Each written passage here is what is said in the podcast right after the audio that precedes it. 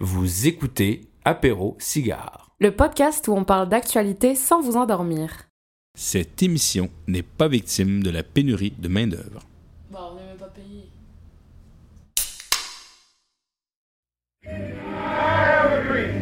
Yes, we can.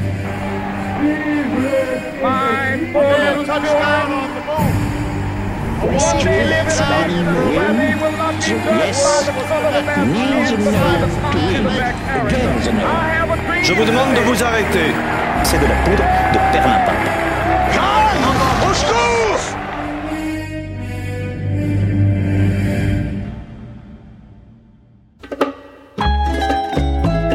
Salut tout le monde et bienvenue à ce tout nouvel épisode et aussi une toute nouvelle saison d'Apéro Cigare. Apéro Cigare, c'est l'émission où on parle d'actualité sans vous endormir. Je m'appelle Jeffrey, votre co-animateur et j'ai l'immense plaisir de partager cette émission avec une personne que je qualifierais, je dirais, entre un mélange entre Cardi B et Jean-Luc Mélenchon, Hélène Bernardo.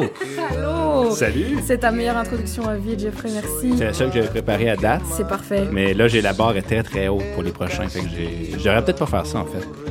Ben, écoute, ça annonce une nouvelle saison, c'est fun. C'est ça, il faut, il faut se démarquer.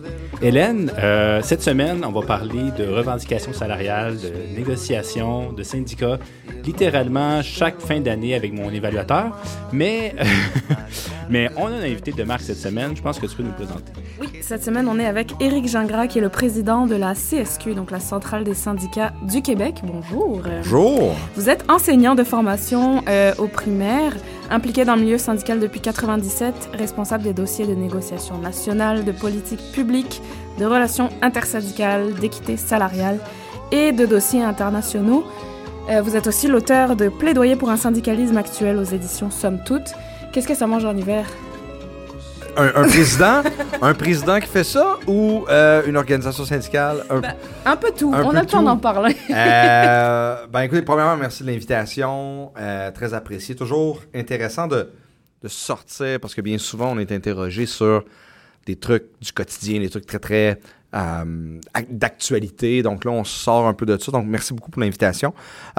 Globalement, un président de syndicat, surtout d'une centrale syndicale, parce que c'est ce qui nous c'est ce qui nous distingue. Hein? Il existe plusieurs organisations syndicales, il existe quatre centrales au Québec, puis une centrale syndicale, euh, il y a une particularité très grande dans le type de syndicalisme qu'on mène, c'est-à-dire qu'on ne regroupe pas qu'un seul type ou catégorie d'emploi, mais bien c'est une multitude. Que ce soit du privé, du public, du communautaire, que ce soit euh, différentes catégories, euh, euh, que ce soit des enseignants, du personnel de soutien, des gens qui gagnent plus cher, des gens qui gagnent moins cher, des gens qui ont des permanences, des gens qui sont précaires. Donc, c'est vraiment une multitude et une centrale s'implique aussi socialement. Donc, oui, c'est important de parler de convention collective. Oui, c'est important de parler justement de négociation, mais on parle d'autre chose aussi. On veut assurer un lobby des travailleuses, des travailleurs. On veut assurer de militer pour euh, une société plus juste, plus équitable. Donc ça, ça fait toujours partie. Puis des fois, on le perd, on l'oublie. Puis même nos membres, euh, il faut être en mesure de bien passer ce message-là de ce qu'on fait. Puis là, vous me posez la question, qu'est-ce que ça mange? Mais bien honnêtement, puis de, de façon très transparente, ben, il y a des membres qui ne le savent pas. Et ça, c'est un enjeu. Là. Euh, comme organisation, il faut s'assurer que tout le monde, tous nos membres sachent ce qu'on fait et euh, pour être en mesure après ça d'intervenir. Mais oui, on intervient euh, auprès du gouvernement. On va prendre la parole quand il est temps de parler du budget de la province, des choix budgétaires. Et comme président, ben, assumer un leadership dans tout ça, une coordination aussi avec tout ce monde-là. Quand on représente 200 000 membres à la CSQ, avec 11 fédérations, regroupements, associations, euh, c'est beaucoup de gens, des gens qui ont des fois des intérêts différents, divergents, mais il y a tellement plus qui nous rassemble que de choses qui nous divisent. Je dirais pas que mon travail est facile, mais ça rend ça euh, intéressant, ça rend ça le fun. Puis c'est avec l'équipe avec qui euh, on travaille aussi qui rend ça intéressant. J'ai quasiment un goût de donner des Kleenex sur le bord, là, c'était émouvant. J'étais ému. J'étais ému. Mais il se passe aussi beaucoup de choses. Récemment, on a vu même un article hier qui est sorti dans la presse au niveau de. Ah, j'ai dit le mot hier. Bon, c'est fait, on est dans le temps, c'est réglé temporellement.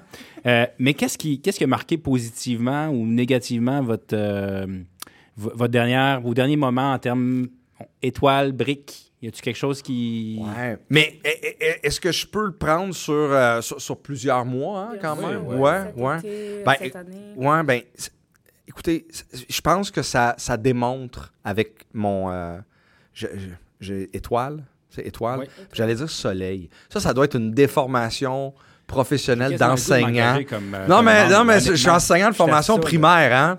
Fait que, euh, en soleil, en tout cas. Ouais, exactement. Ouais, ouais. Donc, euh, donc étoile, euh, étoile, et, et ça démontre, je pense, comment on sort des conventions collectives. Quand je dis que, je dirais, l'étoile des derniers mois, ça a vraiment été euh, la, euh, la mise en place, euh, le, le vote à l'Assemblée nationale de la nouvelle loi euh, sur le travail des enfants. Euh, ça, Donc, une étoile au gouvernement? ben, une étoile à, à nous qui avons travaillé. Puis, puis non, mais c'est important de le dire. Ben, ça, c'est un bel exemple, ça. On est capable de dire que le gouvernement, des fois, fait des bonnes choses. Alors, déjà, c'est c'est important de le dire, mais on a travaillé fort. Puis, ça s'est fait par consensus avec les organisations patronales. Hein, il, a le- existe euh, le CPQ, le Conseil du patronat du Québec, euh, différentes autres organisations, je les nommerai pas toutes, et les organisations, les centrales syndicales. Et le ministre du Travail avait demandé, êtes-vous capable d'arriver à un consensus sur l'âge à laquelle les jeunes vont travailler? Puis ça avait, ta- ça avait été tenté dans les années 90. Il n'y avait pas obtenu de résultat, pas de changement à la loi. Puis on était la seule province sans réglementation sur le travail des enfants. C'est-à-dire qu'un enfant de 11 ans, puis on l'avait vu, là, pouvait travailler euh, comme, comme, euh, comme euh, j'allais dire cuistot, là, mais comme... Devenir prof, mais bon, ça, Ouais. c'est un autre, c'est un on y reviendra, on y reviendra, mais qui pouvait travailler là, à faire de la plonge dans un restaurant, là, peu importe l'âge qu'il avait. Puis là, avec la pénurie d'emploi, il y, avait de plus en plus d'accidents de travail reliés à ça. On a réussi à arriver à un consensus euh, avec les organisations patronales et on a donné ça au, au ministre. Puis je vais vous dire que la puis c'est vrai pour et, je ferai pas semblant que juste la CSQ, nos, collègues des autres organisations syndicales ont fait le travail aussi, mais nous qui représentons beaucoup de gens de l'éducation, il y avait un enjeu important sur l'importance de garder nos jeunes à l'école. Parce qu'au-delà des, euh, euh, des accidents de travail, il y a l'importance de garder l'esprit à l'école, l'esprit à pas décrocher, l'esprit à, à être vraiment en mesure euh, d'être accroché au monde de l'école, puis de la persévérance académique, etc. Puis on a réussi, puis il y avait beaucoup de vents de face, comme on dit, là, qui, qui- même que le gouvernement, dont le gouvernement faisait face, on a fait énormément d'entrevues pour placer le discours dans l'espace public. Euh, là, il y avait un appui de la population, puis on est arrivé donc avec un gouvernement qui était allé de l'avant avec le consensus. Puis on en est fiers. Ça, c'est un bel exemple. Euh, puis ça va rester au Québec. Au Québec, comme je l'ai dit, seule province où il n'y en avait pas de règles. Là, il y en a. Et, et 14 ans le minimum pour travailler. Et ça, c'est bien. Donc, ça, bien intéressant. Euh, donc, voilà. C'est un, un- un des, un des trucs euh, intéressants. Puis, m'avait demandé aussi le, le bout moins le fun. Le c'est la brique de la semaine. La brique de la Ou semaine. de l'été. Ouais. Ah, ben, Pas obligé d'en donner, mais on peut. ah, ben là, je vais vous en donner une facilement. Ah. Euh, le psychodrame de la négociation du secteur public au Québec. On n'est pas capable de faire différent. Puis on essaie, là. Mais on dirait qu'on le gouvernement qui négocie les conventions collectives de, plus de 600 000 euh, employés du secteur public, il aime ça nous mettre dans le carcan, les syndicats, les pas fins. Ça va être long, ça va prendre un an et demi à négocier. Il va y avoir du drame dans l'espace public. La présidente du Conseil du Trésor va dire que ça n'a pas de bon sens. Là, les syndicats vont devoir dire Ben non, c'est pas vrai. Puis là, se déchirer notre chemise là, dans l'espace public parce que euh, il y a un spin médiatique et politique à donner de là-dessus. Vraiment, là. Ah, c'est ridicule. C'est ridicule. Puis on La était les. 11e saison, On était, ah non, mais c'est ça. Mais on était les premiers à dire on peut faire ça différemment. Là? Assoyons-nous. Hein? On peut faire ça en quelques mois. Voici vos objectifs. Voici les nôtres. Puis on est sérieux. Go, on y va. Le gouvernement dit ben oui, mais je te donnerai pas tout de suite mes, mes meilleurs chiffres ou mes meilleures augmentations parce que je veux négocier. Je vais avoir l'air tough parce que ma base électorale. Fait qu'on est pris toujours là-dedans. On va jouer le, on va jouer le jeu. Mais je trouve qu'on pourrait avoir tellement mieux pour les membres qu'on représente et tellement mieux pour la population qui ont ces services-là. Alors vraiment, là, ça, c'est une brique. Malheureusement, je m'avais posé la question à la dernière négo, j'aurais probablement donné la même brique. Et j'ai bien peur que si on se revoit après cette négocie dans une future ronde de négociation, au rythme où vont les choses, j'ai bien peur que je vous donne la même brique, là, mais je m'aventurerai pas jusque-là. Là, mais ça, je vous dirais que c'est- ma brique des derniers mois. C'est une brique intemporelle. euh, J'ai peur qu'elle le soit, ouais, qu'elle le reste. Mais bon, euh, j'aspire, j'aspire à ce que le mouvement syndical s'adapte à la société, aux travailleuses, aux travailleurs. Les demandes, la réalité, pas les mêmes, sont pas les mêmes. Euh, j'espère que l'employeur fait la même chose et que le gouvernement, comme employeur, peut le faire aussi. Donc, euh, c'est un souhait. C'est un, une étoile, une brique et un souhait. Génial. Ben, regarde, on redéfinit l'émission. C'est nouveau. Ah, je voulais pas redéfinir votre, redéfinir votre C'est émission. bon, parfait. Merci beaucoup. Euh, si on revient à la base, parce qu'on s'adresse quand même à monsieur, madame, tout le monde, on essaye euh, d'apprendre ici à Perrosicard. Euh, c'est quoi un syndicat? C'est quoi le syndicalisme? Qu'est-ce qu'est-ce que c'est? À qui vous vous adressez? Qui ça concerne? Vers où on va? C'est quoi? À la base, le syndicalisme, c'est un regroupement de travailleurs qui décident de s'unir euh, pour euh, être en mesure de faire valoir ses, ses, demandes, ses objectifs, ses besoins. Donc, face à un employeur et on fait un contrat de travail. Puis, fait particulier, là, puis ça, euh, c'est important de se le rappeler, même si on n'est pas syndiqué, il existe des règles, il existe un plancher, les normes du travail. Tout le monde connaît ça. Les normes du travail euh, fait qu'il y a un certain nombre d'heures qu'on peut travailler, un certain nombre de, jours, euh, d'heures par jour. Euh, Il y a des journées de congé qui sont prévues. hein? Tout ça là, existe, qui s'appelle les normes du travail. Ce qu'on fait lorsqu'on forme un syndicat à la base, c'est qu'on décide de prendre ce plancher-là puis de le monter. Donc, au lieu d'être le salaire minimum, ça aussi, c'est une norme du travail. On ne peut pas payer moins que le salaire minimum au Québec. Donc, on dit, ben, nous, on pense qu'en en étant tous regroupés à cause du travail qu'on fait, ben, on mérite 2 de plus de on mérite 15 de plus de. Ben, Donc, on décide de monter en fonction de l'argumentaire qu'on va définir. Donc, à la base, c'est ça. Euh, mais je dois dire qu'au Québec, et notamment avec le syndicalisme de centrale syndicale, on dépasse ça. On s'implique socialement aussi. Et ça, on n'a pas peur de le dire. C'est un lobby des travailleuses et des travailleurs. Et les travailleuses et les travailleurs sont aussi des citoyens.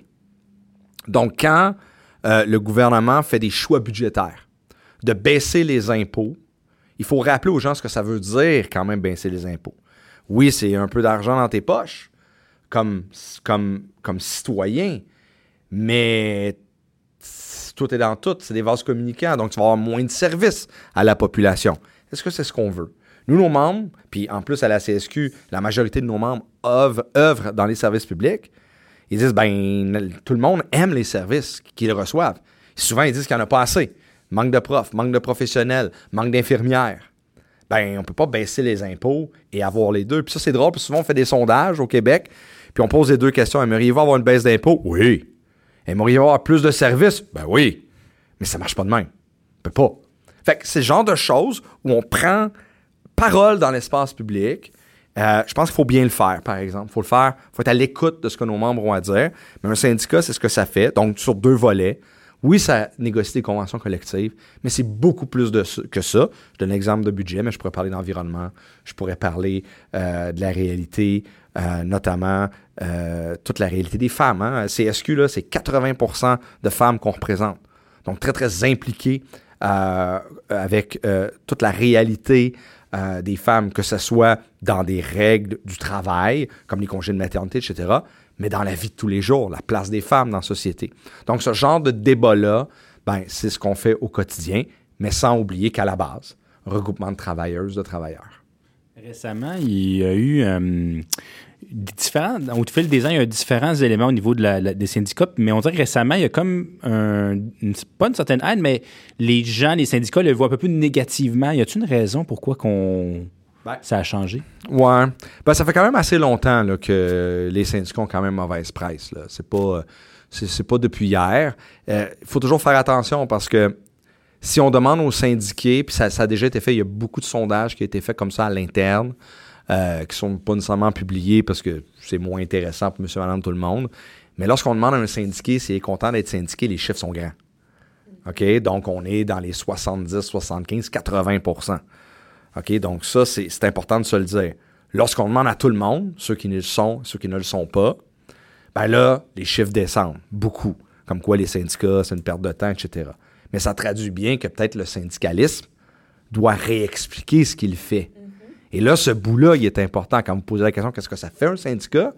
Ben, personne ne se questionne sur les lobbies qui rencontrent le gouvernement pour avoir des subventions. Ah, ça, c'est correct. Il y a les lobbies de grandes compagnies qui rencontrent le gouvernement pour avoir de- de- des investissements, pour avoir des prêts, pour avoir des montants. Ah, ça, c'est correct.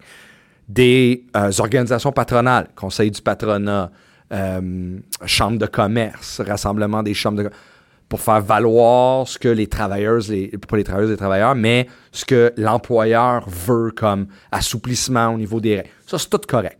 Mais là, quand les travailleurs, les travailleuses se regroupent et veulent parler de leurs conditions, ah, c'est écœurant, ça. Fait que ça, c'est. Il faut le replacer dans, dans cette, dans cette réalité-là. Et je pense que ça, peut-être qu'au cours des dernières années, on ne l'a pas bien fait. On l'a pris pour acquis.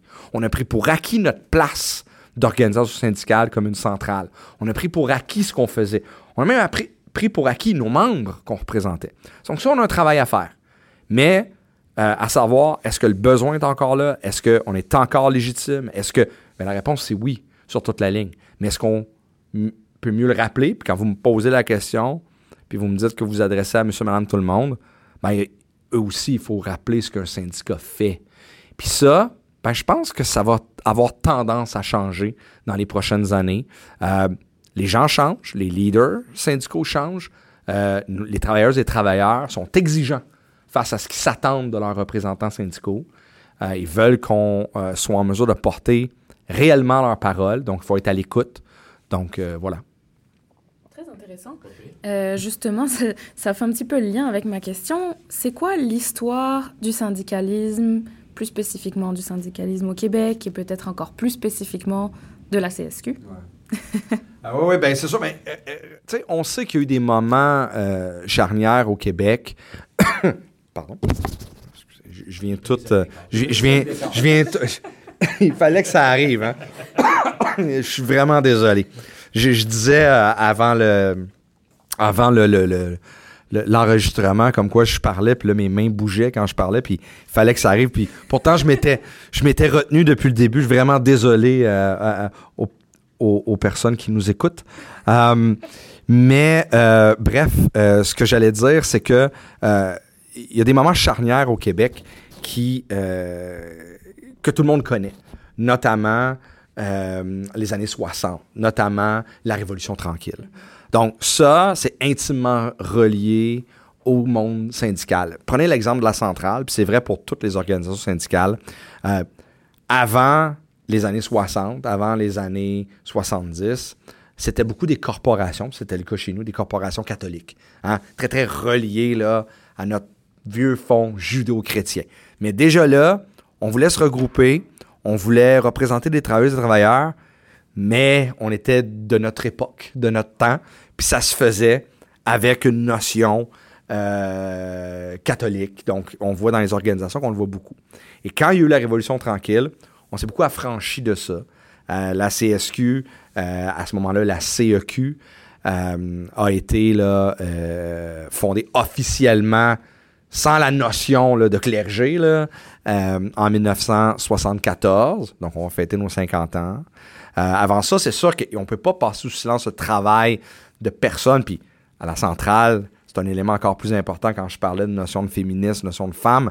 Laure Gaudreau, institutrice, qui s'est regroupée, puis, puis elle s'est regroupée notamment comme travailleuse-travailleur, mais parce que on n'avait même pas de ministère de l'Éducation à l'époque. Puis les gens voulaient se regrouper pour parler éducation, des profs qui voulaient se regrouper pour, pour parler d'affaires de profs, pas juste pour représenter euh, ce qu'ils font. Puis ça, hein, parce qu'à la CSQ, on a encore nos collègues profs de la FSE, notre fédération enseignante, ben, ils ont toujours en tête la notion de défendre euh, l'aspect professionnel de leur job. Puis ça, souvent, on se dit, ah, pourquoi ils font ça? Pourquoi ils parlent de pédagogie, le syndicat? Laure Gaudreau, en 1936, elle en parlait. Puis c'était le fondement même de ce qu'elle voulait faire. Donc, ça, c'est un- une, une particularité pour notre organisation, la CSQ. Donc, on voit, donc je reviens avec ce qu'on disait, euh, le, la Révolution tranquille au Québec, donc le changement, donc euh, il y a eu création des différents ministères, etc.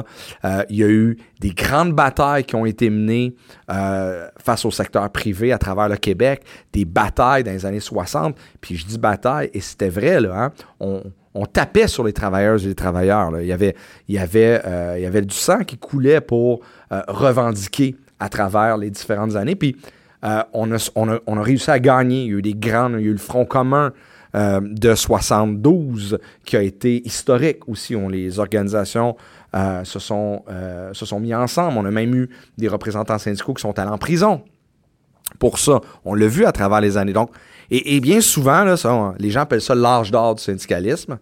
Et souvent, lorsqu'on entend ceux qui dénigrent le syndicalisme en 2023, ils disent Ouais, dans ce temps-là, c'est important.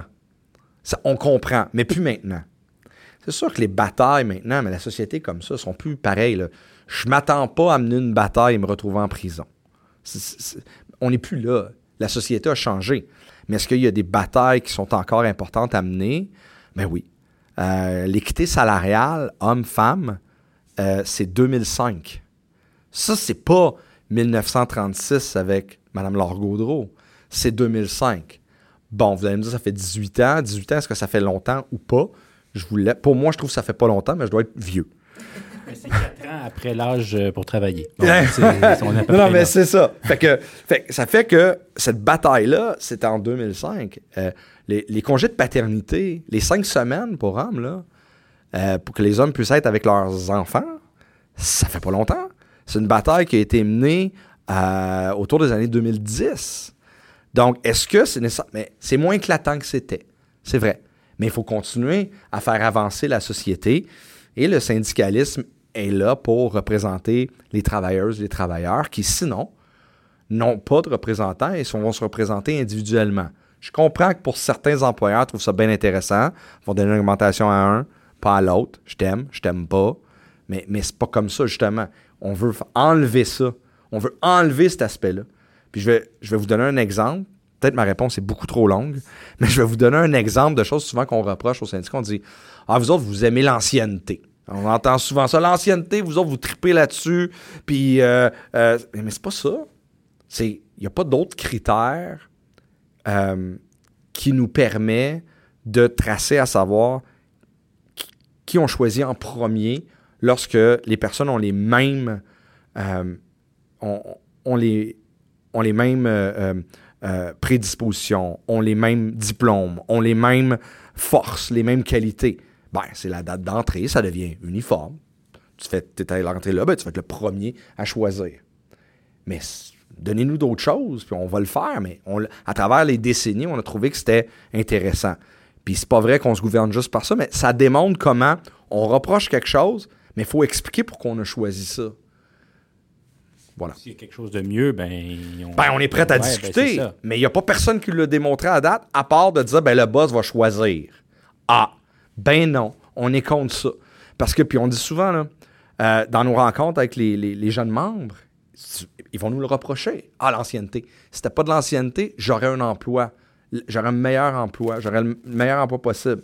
OK, pourquoi? Parce que mon boss m'aime. OK? Mais si t'es bon, puis il t'aime moins, comment tu vas faire pour avoir la job? Ben ça, c'est ça qu'on vient tenter de réparer. Cette espèce de choix arbitraire-là, euh, qu'on juge arbitraire, puis qui est arbitraire. Maintenant, est-ce que pour certaines situations, en fonction des besoins, on peut discuter? Ben oui, on peut discuter. Mais dans les médias, c'est comme si on était fermé. Alors, je reviens au spin médiatique que je disais tantôt. Là, on veut nous mettre dans une petite boîte parce que ça, c'est mieux comme ça. Voilà. Oui, on pas de boîte à apéro. Euh, trois micros. Ben, la boîte de, de, notre technicien de son, mais sinon. Euh, euh, éducation, c'est un gros euh, sujet ces temps-ci quand même. Oui, puis ça fait complètement partie de votre ADN puisque l'histoire du CSQ repose sur euh, ben, le, le, les progrès qu'on a fait pour les euh, personnes qui travaillent en éducation. Ça va du CPE jusqu'aux universités. Est-ce que vous pouvez, nous parler un petit peu des actions qui sont menées en éducation par la CSQ? L'actualité récemment, c'est l'Université Laval qui était en grève. Euh, on a aussi beaucoup parlé des CPE au cours de la dernière année. Le micro est à vous. Ouais, mais, mais c'est important. Puis encore là, c'est des batailles. c'est des batailles qui sont encore importantes. Euh, plus que nécessaire, je vais commencer avec les éducatrices. Mm -hmm. ben, les éducatrices, les CPE, c'est une bataille qu'on a menée. Euh, beaucoup de comparaisons qui ont été faites, à savoir que euh, au début de cette négociation-là, avec nos collègues de la FUPEC, qui est notre organisation qui représente, notre fédération qui représente euh, notamment les éducatrices, tout le personnel aussi qui œuvre dans nos CPE notamment, ben, c'était le deck le moins bien rémunéré euh, au collégial. Donc, si tu choisissais d'aller faire un deck, à la sortie avec cette formation-là, c'était celui qui payait le moins. Comme par hasard, c'est des femmes. Déjà là, on voit très bien le pattern, puis après, on pourrait se parler du secteur public, des profs, c'est des femmes, moins bien payées, les infirmières, c'est des femmes, moins bien payées. Certains diront que c'est un hasard, je ne crois pas.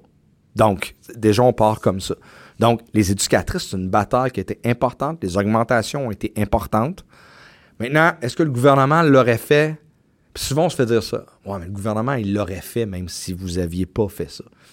Je suis désolé, on n'y croit pas. Ça mérite toujours une bataille. Puis ça, c'est le genre de choses qu'on a fait. Et ça a été un bon gain, mais, mais c'est pas terminé. C'est pas terminé. Il faut continuer, notamment pour euh, euh, les collègues intervenantes qui font ça euh, à la maison. Hein. On a vu comment c'est important. C'est difficile de trouver des places en garderie que ce soit en CPE, que ce soit aussi nos intervenantes en petite enfance là, euh, qui font ça chez eux. On voit comment, avec les pénuries, il y en a de moins en moins qui le font. Donc, ça prend des places. On veut justement que les femmes aillent au travail, qu'elles aient l'opportunité de le faire. Pardon. Donc, il faut être en mesure de pouvoir faire ça. Donc, on continue. C'est d'ailleurs une bataille que nos collègues de la FIPEC vont faire parallèlement à ce qui se fait présentement en éducation. Tantôt, faisait la blague comme quoi c'est difficile de trouver des profs. Puis maintenant, on dirait qu'à partir de, 18 ans, c'est correct. Peu importe ta formation, tu peux aller enseigner. Euh, mais c'est un enjeu important. C'est un enjeu important. Est-ce que c'est ça qu'on veut au Québec? Euh, euh, donc, ça, ça va prendre. Et, ce qui est malheureux là-dedans, c'est qu'il y a 5 ans, 6 ans, 7 ans, 7 ans, on sonnait l'alarme sur la pénurie à venir. Et M. Roberge, alors qu'il était au début de son mandat euh, de ministre, il y a cinq ans de ça, disait qu'il n'y en avait même pas de pénurie. Non, non, c'est pas vrai. C'est une rareté de main-d'œuvre à certains endroits. Ils m'ont dit Ouais, mais ça va être. Et, pourtant, on ne nous écoutait pas. Puis là, on avait l'air des chialeux. Mais là, on se retrouve avec du monde qui manque partout, partout. C'est vrai pour les profs, c'est vrai pour le personnel de soutien, c'est vrai pour les professionnels. Il manque du monde partout. Donc, ça, c'est une bataille qu'on va continuer à mener bataille je dirais que tantôt on parlait de, briques intemporelles. Ça, c'est une bataille intemporelle ou éternelle, mais qu'on est prêt à mener quand même parce qu'il faut améliorer les conditions de travail. Euh, il y a le collégial dont on parle jamais. Euh, ouais, c'est ça. C'est comme le pré-universitaire. Et, des fois, si on demande qui est la ministre de l'enseignement supérieur, là, on a un, un bruit de criquet. Madame Derry. Oui, ben oui, Madame ben oui. On, connaît, on connaît M. Drainville euh, pour l'éducation, on connaît M. Euh, Dubé pour la santé, mais Mme euh, Derry, si on suit son Twitter, on, voit qu'elle va quand même rencontrer les étudiants les étudiants, mais quand vient le temps de parler du réseau, beaucoup plus difficile, c'est pas une priorité du gouvernement. Donc ça aussi, il va falloir se battre pour ça. financement des universités, mais aussi garder l'importance des diplômes. Parce que là, il y a un enjeu, puis on entend beaucoup travailler ça, on entend beaucoup dire ça chez les, euh, chez les organisations patronales. Les formations sont trop longues. Il faut diminuer les formations. Ou même, plus aller dans nos écoles, mais faire des formations en entreprise. Ça va tout régler. Ben, c'est là que le syndicat chiale un peu. Chiale un peu parce qu'il dit, ben, premièrement, on forme des travailleuses et des travailleurs, mais des citoyens aussi. Ça, c'est important. Euh, deuxièmement, un employeur, là, c'est bien, beaucoup de jobs. Un employeur qui montre comment faire une job. On a toujours donné l'exemple, parce que c'est un débat qui existait il y a une vingtaine d'années à la formation professionnelle. Toujours donné l'exemple des soudeurs. Un soudeur qui apprend à souder dans une compagnie avec la machine de la compagnie, etc., ben, il devient un soudeur pour la compagnie. La compagnie ferme, parce qu'à un moment donné, ça arrive. La compagnie ferme, où il y a moins d'emplois disponibles, il sort de là, il essaie d'aller souder dans une autre compagnie qui a d'autres machines, ben, il n'est pas capable de souder. Où est-ce qu'il apprend à souder réellement? Dans une formation. Alors, c'est pour ça, mais malheureusement, dans un clip de 30 secondes, bien souvent, la télé, on a de la misère à expliquer tout ça. Fait, que là, on est rendu à devoir justifier à quoi sert l'éducation? Oui. Oui, de plus en plus. et, il existe, euh, il existe au, Québec plusieurs endroits où euh, les centrales syndicales, les différents euh, regroupements communautaires, euh, toutes sortes d'organisations et organisations patronales se réunissent pour parler d'emploi, pour parler de travail. C'est le cas notamment avec la CPMT, la commission des partenaires du marché du travail, on est tous là. Et c'est le discours qu'on entend. Les formations sont trop longues. Donc, on ne forme pas de travailleurs assez vite. Les organisations syndicales, comme la nôtre, lèvent la main et disent Ouais, je comprends. Mais il faut former des travailleuses, des travailleurs, mais aussi des citoyens, des citoyens. Là, on se fait regarder, rouler les yeux un peu. Parce que c'est long, ça, former un citoyen. Ils apprendront sur le tas. C'est un peu ça qu'on nous dit. Au même titre qu'on dit, regardez, on comprend, il y a des formations qui peuvent être données plus courtes. Euh, puis on donne l'exemple euh, éducatrice. Présentement, il existe toutes sortes euh, de programmes. Au lieu de faire ta technique pour devenir éducatrice à la petite enfance, qui est trois ans, avec d'autres cours, tout ça avec une formation, on offre des attestations, des coudes notamment, où tu travailles en même temps, etc. Puis la formation est beaucoup plus courte. Mais on s'est rendu compte, on s'en rend compte de plus en plus que c'est vrai, ils deviennent éducatrices plus rapidement. On pourrait se questionner sur est-ce qu'ils ont autant d'heures de formation, etc. Mais au-delà de ça, c'est comme la formation est courte, ils le font deux, trois ans. Puis après ça, la formation n'a pas été longue. Ça n'a pas été un gros investissement. Ben, ils quittent et vont travailler ailleurs. Quand tu te formes plus longtemps, t'aimes ça, puis tu as plus d'intérêt et ta formation été plus longue. Donc, tu restes plus longtemps. Donc, qu'est-ce qui est mieux? Avoir des travailleurs, travailleurs rapidement pour combler le besoin ou les avoir heureux longtemps dans ce qu'ils font? Alors, c'est souvent ce genre d'intervention-là, comme exemple de ce qu'on va faire pour peut-être amener le débat ailleurs et dire ben, que souvent, euh, les. Euh, comment on dit ça? Le, démon est dans les détails, mais souvent, c'est ce qu'on fait aussi. Le diable, c'est le diable hein, qui est. Je pas le démon. Ouais, vas-y, vas-y. on refait l'expression. c'est pas arrivé. non, mais c'est intéressant parce que euh, tu sais, on se rend pas. Moi, ce que je trouve absolument phénoménal, c'est qu'on se rend pas compte à quel point toute l'éducation, c'est on forme la société de demain. Là. Puis, euh, fait que c'est, on, minimise tellement ça, mais ces gens-là, en fait, ont un impact énorme sur notre société. Donc, c'est dommage de voir un peu euh, toutes ces problématiques-là. Mais j'avoue qu'un enfant de 7-8 ans dans un CPA, là, la, des mathématiques, ce serait quand même euh, serait intéressant. Pour qu'il l'enseigne. Oui, oui, bien sûr. Ça, bien sûr. Bien sûr. C'est un an de formation. Après ça. Oui, c'est ça. Après tu... ça, t'es prêt. Euh, éducation, on dirait qu'en ce moment, il y, a des problèmes partout. Pourquoi c'est aussi difficile? Moi, je. Ma mère était prof, puis elle était toute seule pour 30, puis aujourd'hui, ils sont comme 4 pour 20, puis on dirait que c'est plus difficile qu'avant. C'est quoi le. Ben, plusieurs choses. Pour moi, on nous reproche souvent, là, euh, on entend ça les lignes ouvertes, les, les animateurs, etc., qui nous reprochent de juste parler des problèmes? Déjà, là comme syndicat, mais en même temps, il y en a. Fait qu'il faut en parler parce que les membres nous en parlent. Maintenant, s'il y a des belles choses, on est capable de le dire, puis oui, mais bien souvent aussi, on, nous tend moins le micro quand c'est des choses positives. Donc bon, ceci dit. Maintenant, oui, il y a des choses qui ont changé. Il y a des choses qui ont changé comme société.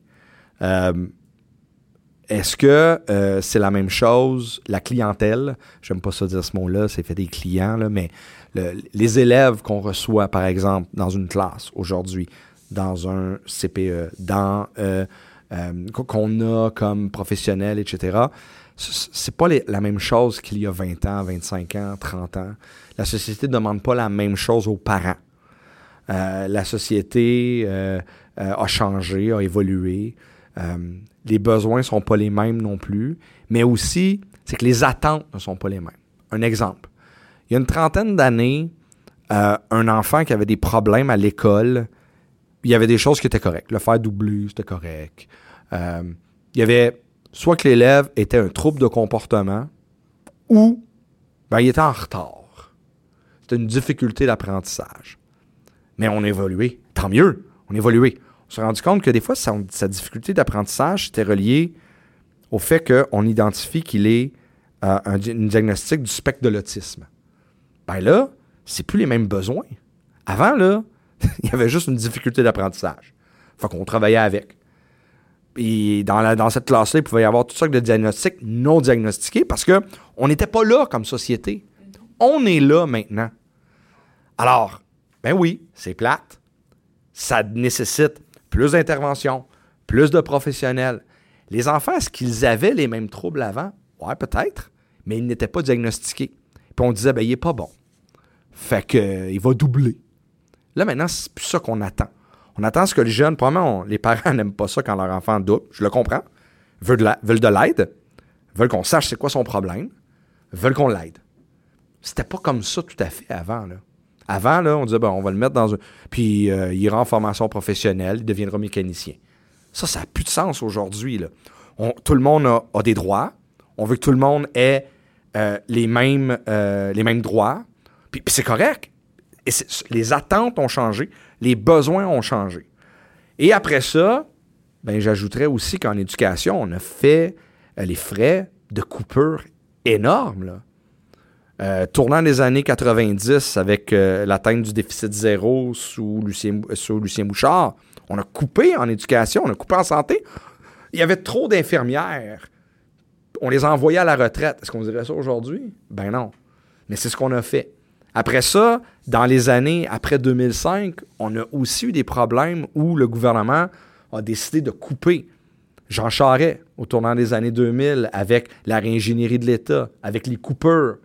Donc ça, c'est tous des éléments où on a enlevé de l'argent pour pouvoir avoir des baisses d'impôts. J'en ai parlé tantôt. Mais ça fait que les services, à la fin, ne sont pas là. Donc, c'est un mélange des deux. C'est un peu la tempête parfaite pour en 2023 avec la pénurie puis tous les problèmes qu'on a. Pendant ce temps-là, au cégep, tout va bien. Six ans de sciences humaines. Non, non, c'est pas. Euh, il nous reste euh, encore un 10-15 minutes. On voulait parler aussi de la santé, euh, parce que c'est un, c'est un gros morceau quand même. Euh, on voit beaucoup d'enjeux au niveau de la santé. Là. Je pense que c'est- on en parle. euh, je pense que c'est un. Ça aussi, c'est une brique intemporelle, la santé. Euh, y a-tu des gains, y a-tu des changements? Qu'est-ce qu'on peut faire? C'est, c'est quoi que Euh, je je vais donner un exemple. Euh, le, le ministre veut réformer, une nouvelle réforme. Le ministre Dubé veut réformer. Euh, est-ce qu'on est contre? Est-ce qu'on est pour? Il y a des éléments là-dedans qui peuvent faire du sens. Dans tout loi, dans tout projet de loi, il peut avoir du sens. Mais maintenant, est-ce que on est encore dans... Parce qu'on est beaucoup avec un gouvernement qui veut des chiffres, puis qui veut des tableaux de bord, puis qui veut regarder, puis pas beaucoup sur l'humain. Bon, puis on le voit. Ben, c'est ça. Exactement. Puis on l'a vu là, à, travers, à travers les décennies, à travers les décisions qu'on a prises. Quand tu fais ça, des fois, ça peut marcher pour un certain bout de temps, mais après ça, tu perds l'aspect humain. Miss Barrett était un peu du même genre aussi lorsqu'il a fait sa réforme. Il a mis l'humain de côté, voulu faire des changements de structure, la structurite, très populaire au Québec. On change une structure, ça va tout régler. Tu sais, je, vais, je vous donner un exemple. Vous me parlez de la santé, mais parce que là, on ne sait pas ce que ça va donner, mais il y a eu le projet de loi 30 avec euh, le ministre Barrette. Là, on en refait un autre. Là, certains diront, moi, il avait pas fini. Là, on le défait, on euh, Bon, ils s'entendent pas. Mais en éducation, c'est la même chose. Le ministre Robert, dit, OK, on va, on va enlever les commissaires, euh, euh, il n'y aura plus d'élections, ça va tout régler, euh, baisse du compte de taxes scolaires, etc. Puis on dit, ouais, mais ça va rien changer dans la classe.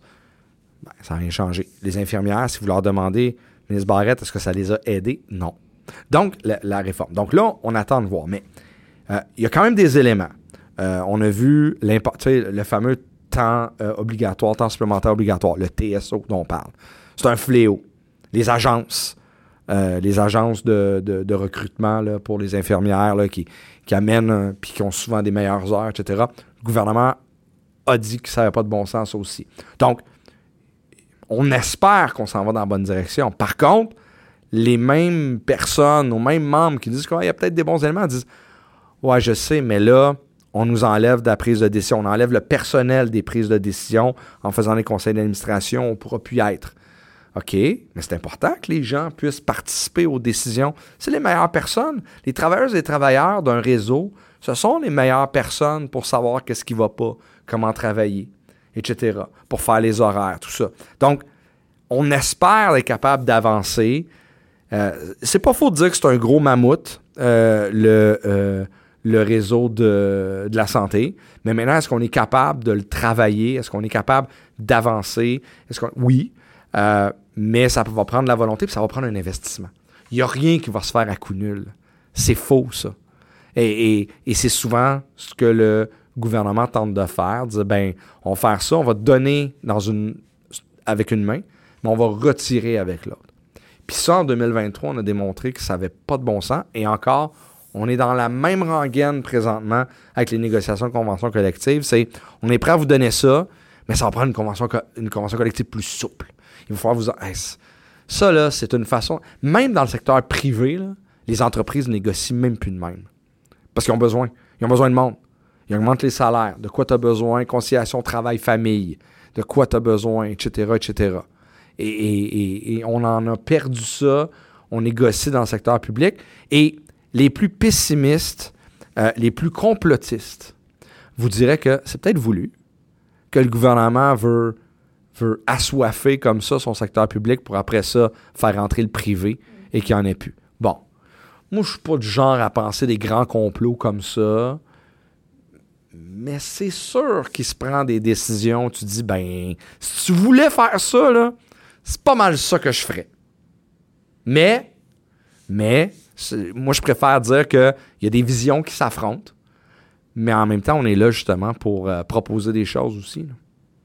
Mais est-ce que c'est vrai de dire que la place du privé a augmenté au niveau des dernières années? Oui. C'est vrai que ça a augmenté. Puis et ça, je vais donner un bel exemple aussi pour ça. Euh, la place du privé a augmenté. On est à 20, 20 quelques pourcents.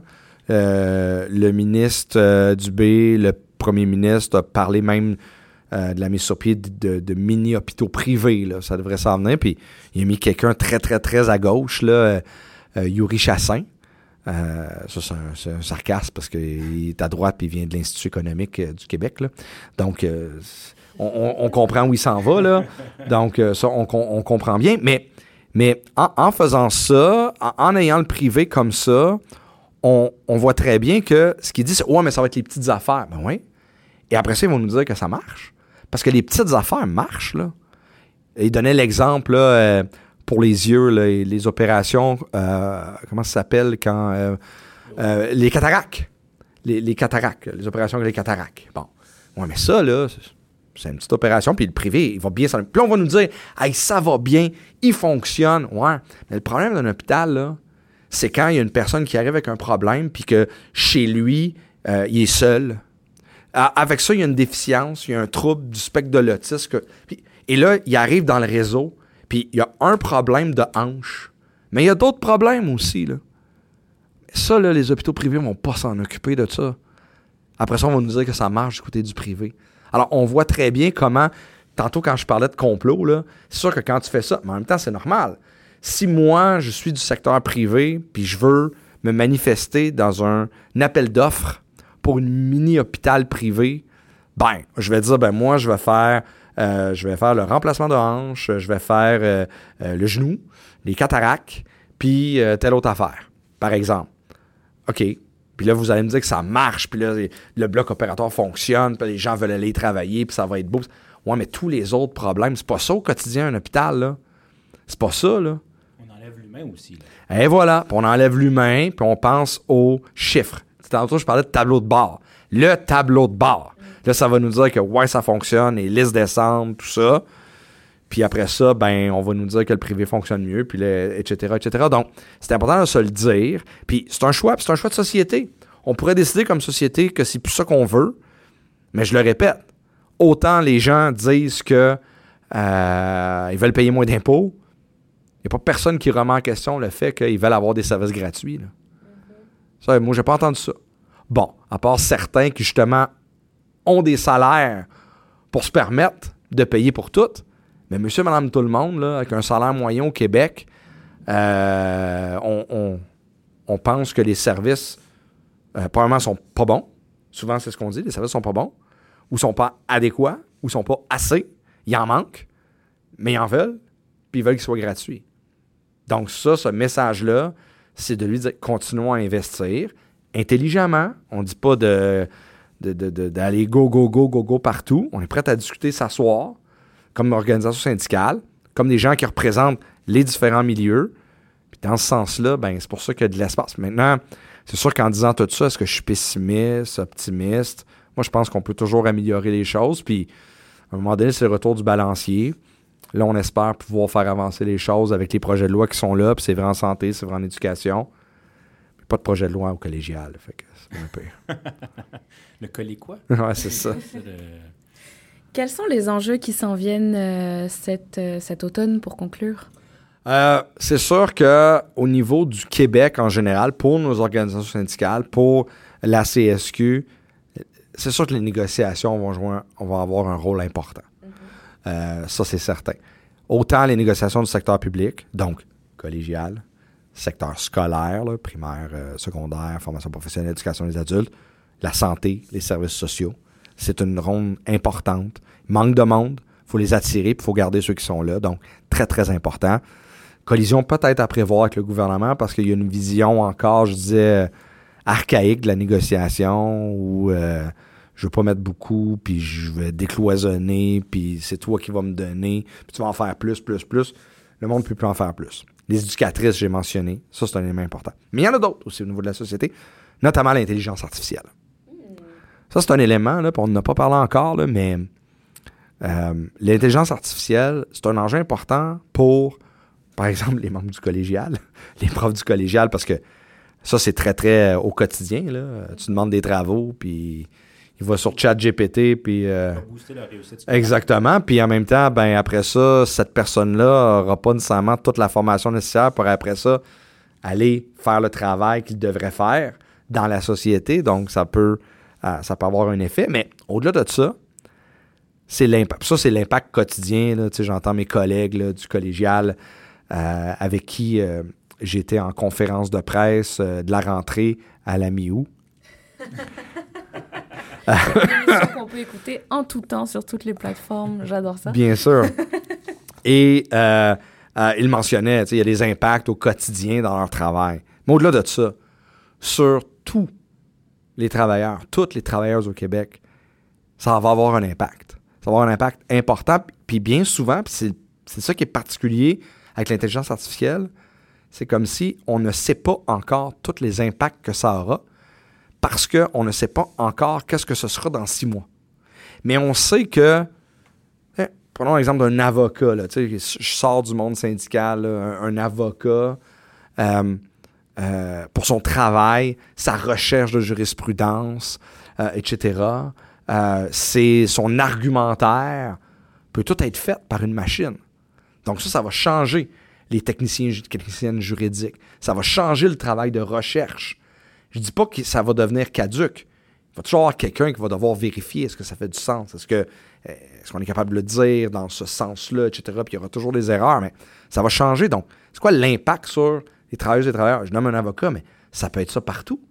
Ça peut être ça pour toutes sortes d'emplois il y avait, euh, et, moi j'ai l'occasion d'être, euh, d'avoir été nommé par le Conseil de l'innovation, le Conseil supérieur de l'innovation euh, au Québec, d'avoir été nommé comme co-responsable de l'axe de réflexion formation, travail, emploi.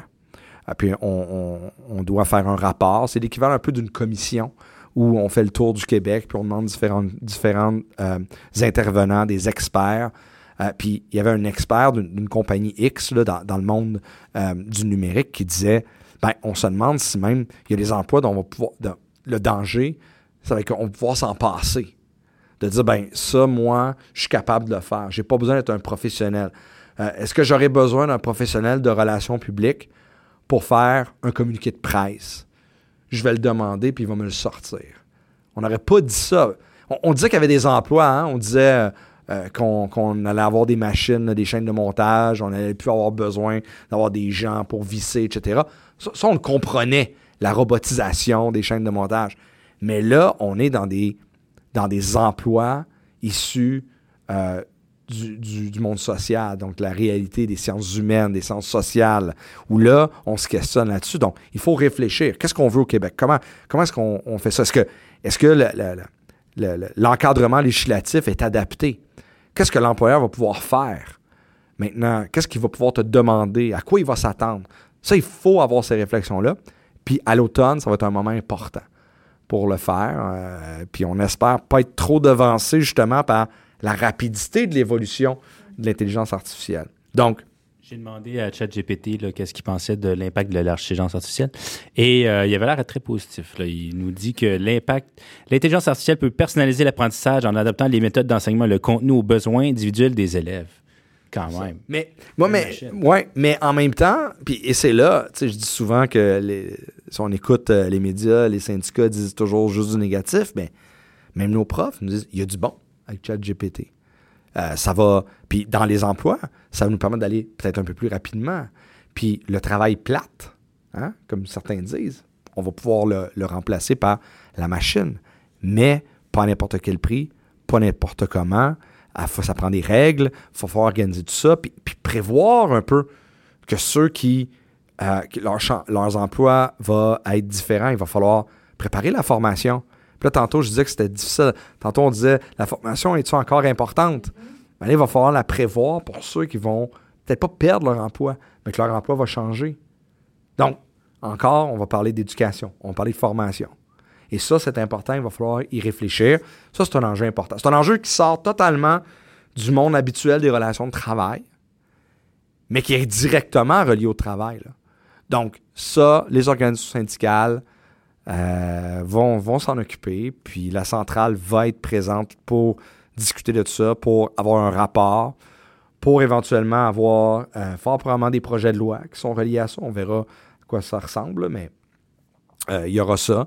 Puis comme j'ai dit, c'est sûr que les négos, je disais hein, d'entrée de jeu, puis euh, vous me dites que c'était la, dernière question, mais d'entrée de jeu, je disais qu'un syndicat, ça s'occupe de relations de travail, puis ça s'occupe d'enjeux de société. Ben, on voit l'exemple avec ce que je disais. Relations de travail, enjeux de société, c'est toujours. Les deux sont tellement reliés. L'intelligence artificielle, un enjeu de société, mais tellement important au niveau des relations de travail, au niveau du monde du travail, au niveau de l'emploi. Donc, tous ces éléments sont interreliés, puis les organisations syndicales s'occupent de tout ça. Il faut pas oublier l'humain. J'ai l'impression que c'est un beau fil rouge aussi euh, là-dedans. Ça, ça, là, ça, ça, écoutez. Ouais, mais et, et ça, les membres nous disent tout le temps. euh, euh, c'est souvent quand on regarde à travers les années, euh, les thèmes qui sont choisis dans les différents congrès de nos organisations à la centrale, mais nos fédérations, on le voit. L'humain derrière, euh, l'importance de l'humain. Puis ça, c'est tellement souvent oublié. Puis là, ben, quand on parle d'intelligence artificielle, ben là, il est juste plus là. Fait que euh, ça va être important parce que les travailleuses et travailleurs, euh, puis c'est vrai partout, là, font un travail, puis souvent, ça, traduit qui ils sont. On dit souvent que le travail nous aide à, nous définir, nous aide à- et, et là, ben, on amène la machine là-dedans, donc qu'est-ce que ça va vouloir impliquer? Donc ça, il faut falloir s'en occuper aussi. C'est un enjeu. Puis derrière ça, ben, il y a des conditions de travail dans un contexte d'inflation, un contexte d'inflation énorme, là, dans un contexte de problème de logement. On n'a pas dit. Euh, et puis, il est faux de prétendre, les membres qu'on représente là, ont un salaire moyen dans le secteur public de 47 000 là. C'est pas... euh, les gens, ils pensent que hein, c'est les assurances, puis euh, euh, les fonds de retraite, puis les gros salaires, mais dans le secteur public, c'est pas ça. Donc, avec ça en tête, puis avec tout ce qui se passe, avec euh, la difficulté de l'accès à la propriété, accès même au logement, ben ça, ça fait partie aussi des batailles qu'on mène, puis l'importance justement de représenter les travailleuses et les travailleurs. Même ceux qui souvent ne sont pas syndiqués, euh, on mène ces batailles-là pour qu'il y ait aussi, lorsqu'on on, lorsqu'on on réussit à rehausser les planchers, c'est pour tout le monde qu'on le fait. Donc ça aussi, c'est des batailles qu'on mène. Je pense qu'on va devenir mormé, là. Je pense que. non, non, mais je suis content. J'avais déjà mon opinion sur la syndicalisation, mais ça vient juste la J'ai dit renforcer. Jean-Luc Mélenchon au début, il ne faut pas oublier. Mais Merci beaucoup, Eric Ouais. Gingras, président de la CSQ. Euh, je pense qu'on pourrait parler de plein de choses pendant, pendant très, très, très longtemps, mais c'est déjà pas mal, puis j'espère qu'on se reverra. Oui, bien sûr, on pourra se reparler, puis on fera le bilan de la négociation, puis tout ça. Donc, euh, moi, ça me, ferait, ça me ferait bien plaisir, bien apprécié. C'était jamais, ça me fait bien plaisir. on sait, où, beaucoup. on sait où vous retrouver. Oui, et voilà. Merci. Mais écoute, Jeffrey, nous, on se retrouve bientôt. on Pas se retrouve choix. bientôt, pas choix. Même dans le trafic. Et c'était une autre émission d'Apéro Cigar, la toute première de la nouvelle saison. Yes, Salut. on s'écoute sur euh, toutes les plateformes. Spotify, puis euh, allez cliquer, je suivre, aime sur Spotify, sur Instagram, sur Facebook, sur Apple Podcast parce que ça nous fait énormément de bien et on adore faire ça. Puis on espère que vous aimez aussi notre émission. Donc, euh, suivez-nous, écoutez-nous. Et à bientôt. À bientôt.